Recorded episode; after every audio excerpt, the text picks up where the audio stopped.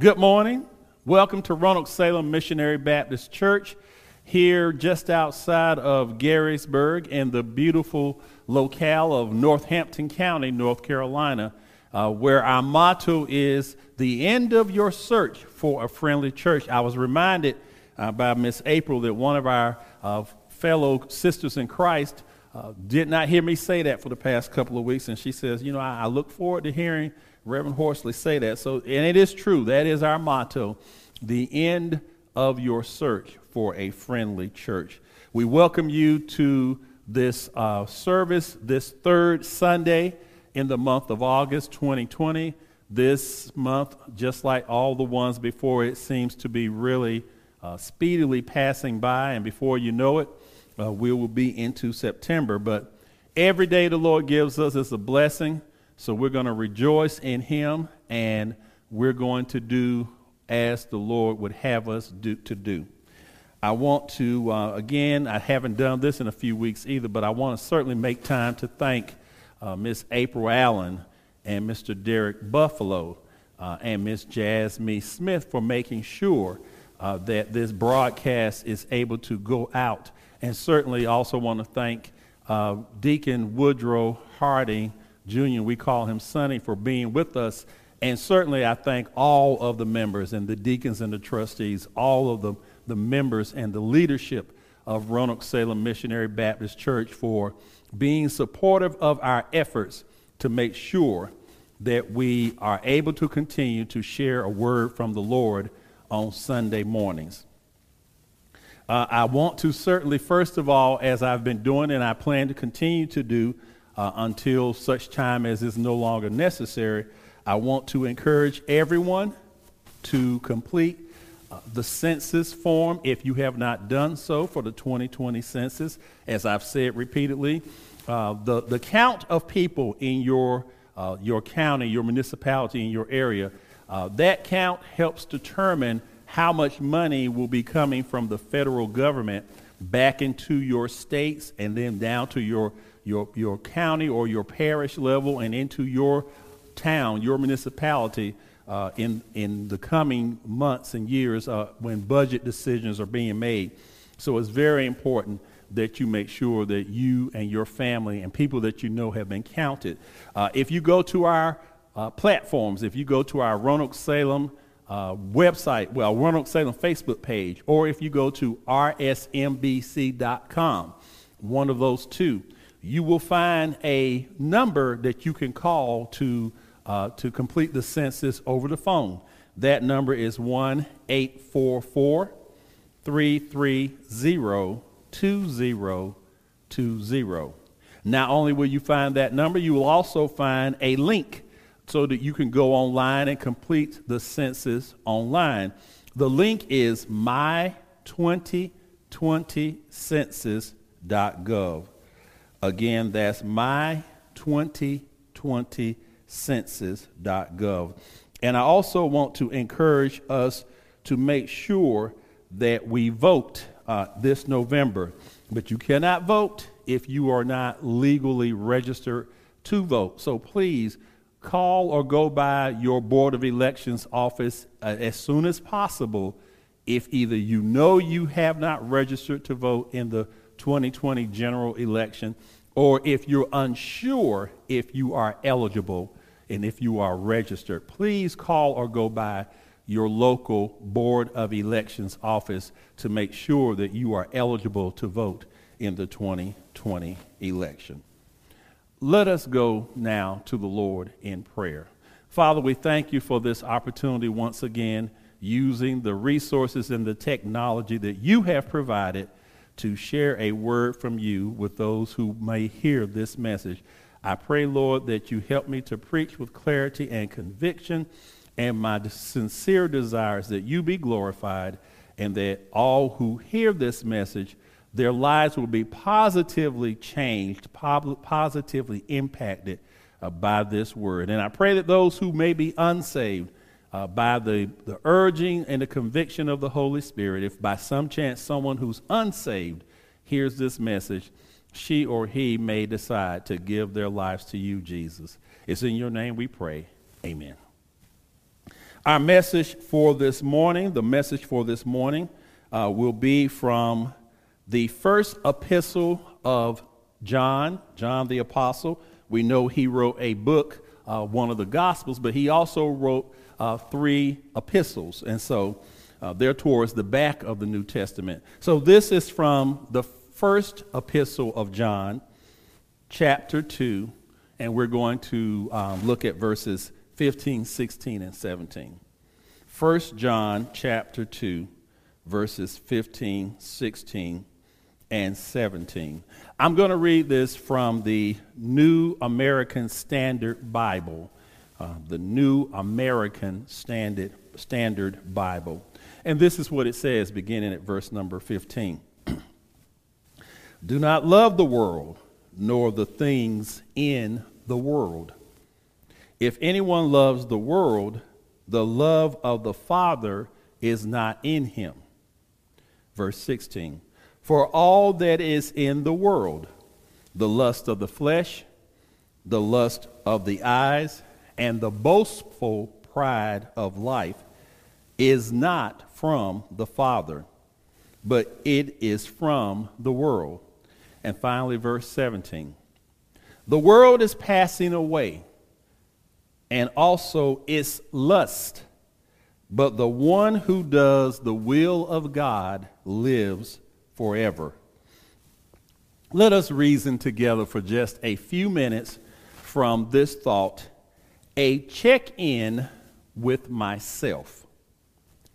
A check in with myself the, um, the COVID 19 pandemic has, um, you know, it has really shaken us to our core. And, I, and I've heard a lot of people say that uh, because of mandatory stay at home orders and all those kinds of things, not being able to go to work or whatever the case may be, uh, it's given people a lot of time to slow down and think. And, and some of us have been thinking about all the things that we can't do the way that we used to be able to do. You know, there's a raging controversy in our society and our nation right now about whether or not to send kids back into classrooms or not, uh, whether to go forward with high school and college athletics or not, and, you know, how soon people should be able to go back on their job sites or not. So people have been thinking and, and, and, people have been concerned because we can't do things now the way we could a year ago this time. Um, some of us have been thinking, and the fact of the matter is, we've actually been worrying about how we're going to survive if there's no cure or vaccine found for COVID 19. We keep hearing uh, from people who I think are telling us the truth that they're trying hard to find a vaccine. They would love to find a cure, but at the very least, a vaccine. But they can't really tell us with any assurance uh, how close they may be to discovering one or the other. Some of us have been thinking about how annoyed or angry uh, we are because this virus makes us recognize that we're really not in control of our lives. And the fact of the matter is, we don't like that feeling. I'll be honest, I don't like that feeling, and I know most of you don't either. We always have made ourselves believe that we're in control because we do what we want to do, for the most part, most of us. But the reality is, COVID 19 has proven we're not in control of anything, not even ourselves, not, to, not in that sense. Um, we don't determine our own destiny. When we stop and think about it, being rich, or being famous, or being attractive, or being highly skilled or, or, or, being extremely intelligent or having authority or, or being part of a powerful group or organization. None of those things, none of those uh, attributes are able to completely shield us from the many ways that COVID 19 is negatively impacting our lives. Some of us don't even want to think about this new reality because it makes us feel depressed and hopeless. Even some Christians, even some of us in the body of Christ, uh, we may be worried about our lives moving forward. But I want to remind us today that if we have faith in Jesus Christ, Sometimes we may be overwhelmed, but we are not defeated. You've heard me use that phrase several times, and you're going to hear me use it more again because it was something the Lord gave me from a, a, Bible study that we had recently, and, and it really caught on with members of the congregation. And, and so I, I like to use it because I, I want us to understand that, yeah, we can be a little down, but, but we're not ever defeated if we have faith in Jesus Christ. Amen. Um, I want us to know that according to Romans chapter 8, verses 35, 36, and 37, nothing can separate us from the love of Jesus Christ. Nothing can separate a Christian, a follower of Jesus, from his love. And I'm just kind of paraphrasing now what's found in Romans chapter 35, I mean, Romans chapter 8, verses 35, 36, and 7. It, it says there that Christians sometimes have trouble. Sometimes we have hardship. Sometimes we are persecuted. Famine comes into our lives. Nakedness, meaning, you know, a loss of nakedness really means a loss of worldly possessions, being without things that material things we need. That can happen to us. We're in danger sometimes. In fact, we even face death. We have the same issues as Christians as unsaved people. But here's the difference because we trust and obey Jesus, Jesus empowers us to be more than conquerors in all these things. Glory, hallelujah to his name. We may be knocked down, but we're going to get back up because he's going to reach down and pick us up. He's going to lift us up. And we're going to eventually have victory over whatever the problems are. And I declare that and decree that on your life in the name of Jesus. Still, just like everybody else. I, I, have had a lot of time to think about what my life is now and what it may be moving forward. God the Holy Spirit laid it on my heart to have a check in with myself. And I want to suggest that during this time of anxiety about our physical health, we also have to be concerned about guarding our spiritual health. Recently, I've, I've had to be honest with myself, and I don't, I don't mind being transparent. Um, I, I've been allowing my thoughts and my actions to be motivated by my feelings and not by trusting and obeying Jesus Christ. Amen. Amen. Now, I'm sure somebody else has, uh, has been in that season because I know I'm not by myself. COVID 19 and personal issues uh, had increased my level and anxiety so much, I wanted to find any kind of escape. I wanted to, to, to, to try to escape my reality. But, but let me tell you where I realized I was messing up. Here it is. Instead of trying to run from my reality, I should have been resting in my Savior. Instead of trying to run from my reality, I should have been resting in my Savior. My problem isn't the fact that the devil is trying to use COVID 19 and other issues to attack me, and he is. I'm not blaming the devil for COVID 19. I'm just telling you what the Bible makes clear. The devil will use anything, any of the natural circumstances around us to attack and try to destroy everybody, but especially Christians, because God has given him small but some power here in this earth realm. But my problem wasn't the fact that the devil was trying to attack me through anxiety around and problems related to COVID 19 and other issues. My problem is not allowing Jesus Christ to comfort and protect me. That's my problem, and that's on me. Yeah, that's my problem. It ain't what the devil's trying to do. It's the fact that I would not allow Jesus to comfort and protect me. Because you know what? Jesus has been right here with me, and he's been right there with you all of this time. There's not anything that has happened since COVID 19 took over our world that the Lord Jesus Christ didn't already know was going to happen and already was already ready, willing, and able to fix and resolve for those who will trust him. He's been right here with me all the time. He's been with you all the time. He's just been waiting for me and waiting for you to ask for his help. Glory, hallelujah to his name. Some days I allow myself to forget who I am and whose I am. And you can judge me all you want to, but, but I know you've had some days like that too. I know you have because I've talked to some of you, the, the honest Christians among us, not, not, not the church Christians, not the Christians that's got a veneer of righteousness. I'm talking to the real Christian who's a real person. We've had these conversations, and, and there are days when you and I, we, we don't think holy. Our thoughts are not holy thoughts. There are days when our words are not righteous words. There are days, and there have been days for me when, when my behavior has been anything but sanctified, even though Jesus says I'm the righteousness of God because of his blood and what he did on Calvary's cross.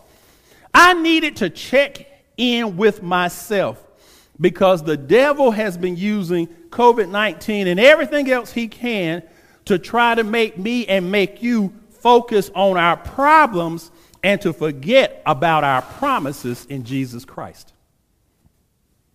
Oops, there it is. He's been using all these things to try to get you and I to focus more on our problems and forget about the promises we have in Jesus Christ. Now, let me transition into the verses for the message this morning. The Apostle John, who walked with Jesus, he, he wrote one of the four Gospels in the New Testament. He also wrote three letters that we call epistles. And, I want us to look at John's first epistle this morning. And uh, it's divided into chapter and verses like other books, whole books in the Bible. So, so in this first epistle of John, chapter 2, verses 15, 16, and 17, John gives the body of Christ a warning I think Christians need to pay close attention to and especially right now. John says followers of Jesus Christ cannot be in love with the world nor the things of the world. Now, to just make it as simple as I possibly can, because uh, I'm just an old, simple country pr- preacher, the world here, used in this sense, the world means both the people and the current social uh, policies and practices that go on in this world. The world is referencing both unsaved people and the social norms, the social policies and practices that they engage in uh, as, as we are right now in the world today. Amen. Um, the world is every person and everything that is not submitted to the authority of Jehovah God. The world is every person and everything that is not submitted to the authority of Jehovah God. And I know that's right uh, because uh, John says if we love the world, the love of God is not in us. Now, we don't have to hate, and we're not supposed to hate unsaved people, but we're supposed to love Jesus more than we love them. Amen. It's just that simple. He doesn't want us to hate unsaved folks, not at all. In fact, they are our brothers and sisters in humanity, and we want them to become our brothers and sisters in Christ. So we're not supposed to hate them, but we have to always love Jesus more than we love them. There are three things in verse 16 that John says that we can't love. There are three things he says we can't do. There are three things he says that as believers in Jesus Christ we cannot engage in if we love God. The first one he points out is the lust of the flesh. Amen. The lust of the flesh does refer to, and it is talking about sexual sin, but it's not only about sexual sin. Our human flesh can lust or crave a lot of different things. Some of us eat too much food, guilty. Or, or we may drink too much wine or, or beer or liquor. Some of us may work out too much. You say, well, how could working out too much be bad for you? It can. Anything that you do in excess, the Bible warns about doing things in excess. Whatever it is, it may seem good, but some things, even working out, cannot be at a point where it's no longer good for you. Anything we desire so much that it hinders us or it stops us from trusting and obeying God is sin. Anything that you and I desire so much that it stops us, it hinders us in some way, or it stops us from trusting and obeying God. It's in, some people work out and they get so uh, such physically fit, they put their trust and confidence in their exercise routine or their weights or, or, what they eat or, or, some program that they discover, not realizing that anytime He wants to, God can take the breath out of your body. You can be as strong and physically uh, fit as Dwayne Johnson, the rock, the movie star, and God can still take the breath out your body and you'll drop dead right where you are can't love anything or let anything or anyone hinder or stop us from trusting and obeying God. The second issue that John talks about is the lust of the eyes. The lust of the eyes is having a greedy desire or a longing for what somebody else has. Now, let me be very clear. It's not a sin to admire other people's blessings if they're saved or or their good fortune if they're unsaved. It's not, it's not a sin to do that. But it is a sin to want someone or want something so much that I'm willing to break the laws of God or the laws of man to get what I want. That is a sin.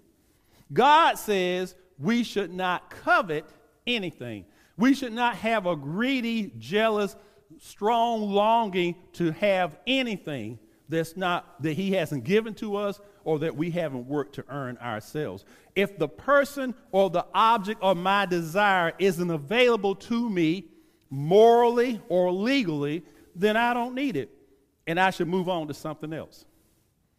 If the person or the object of my desire is not available to me morally or legally, then I don't need it and I should move on to something else. Amen.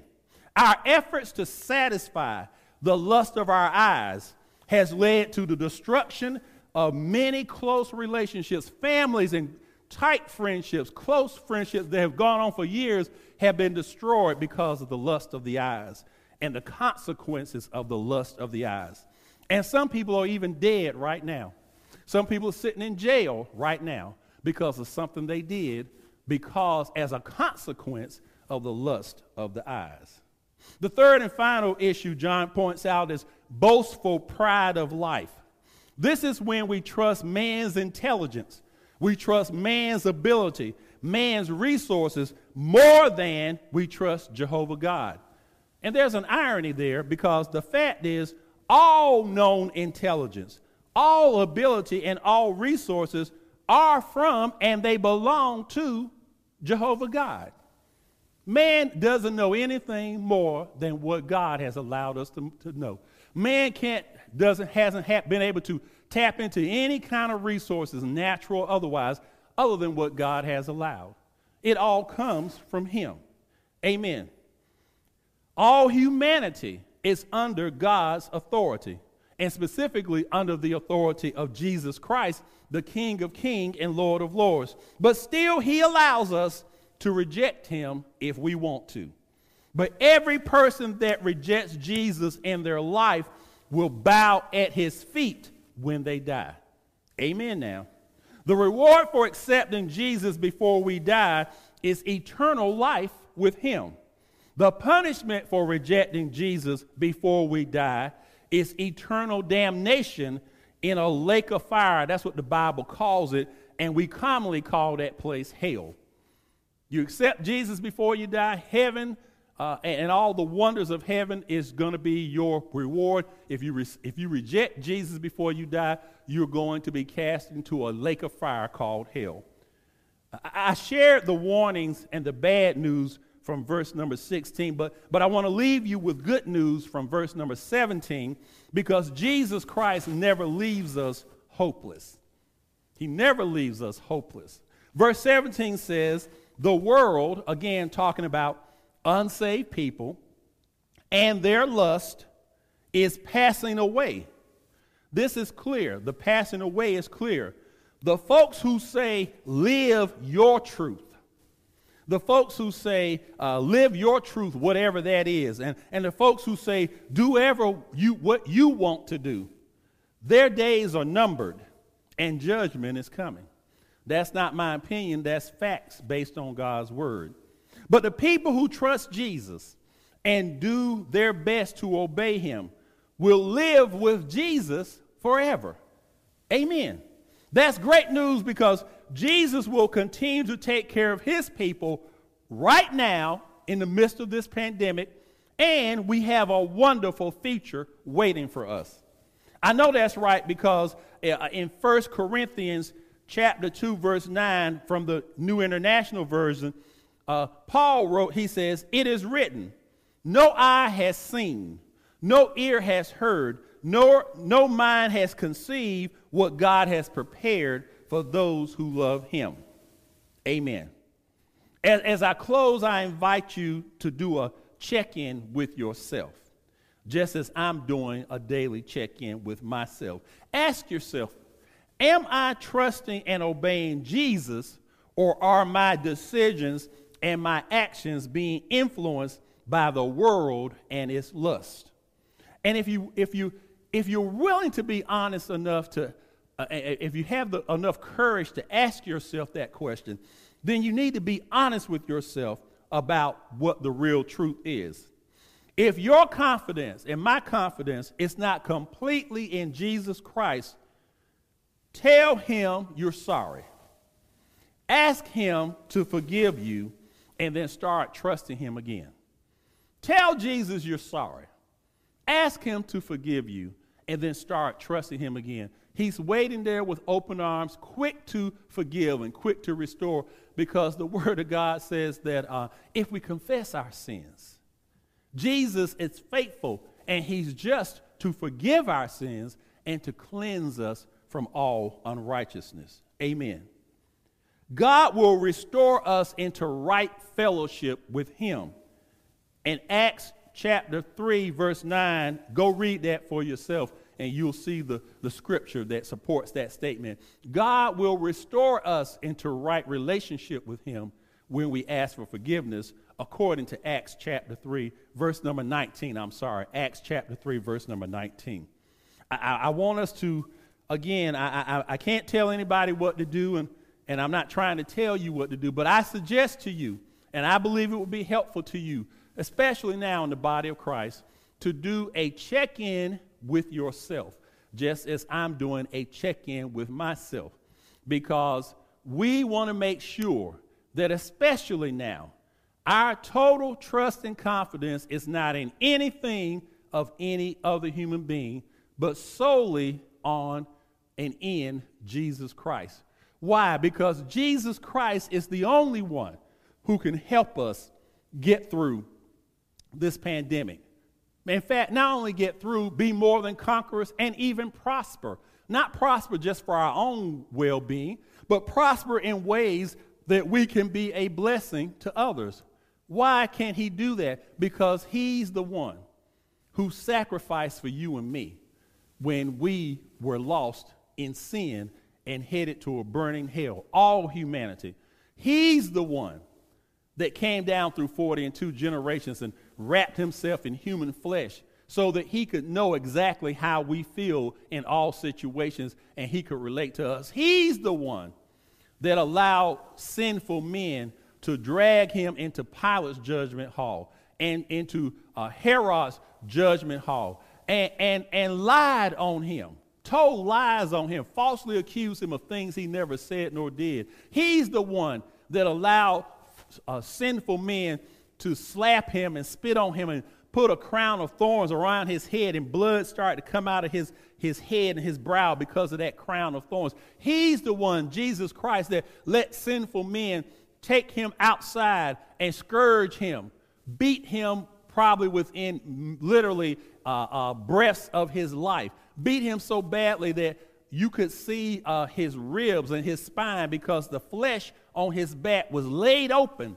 by the scourging that he took, doing all of this for you and for me. Jesus is the one that, even in that weakened condition, after losing all that blood, carried a cross that probably weighed minimally 250 to 350 pounds, probably, uh, almost all the way up a rugged hill by himself. He had some assistance along the way, but 75, 85% of that trip up that hill, Jesus carried that cross already half dead in his human form.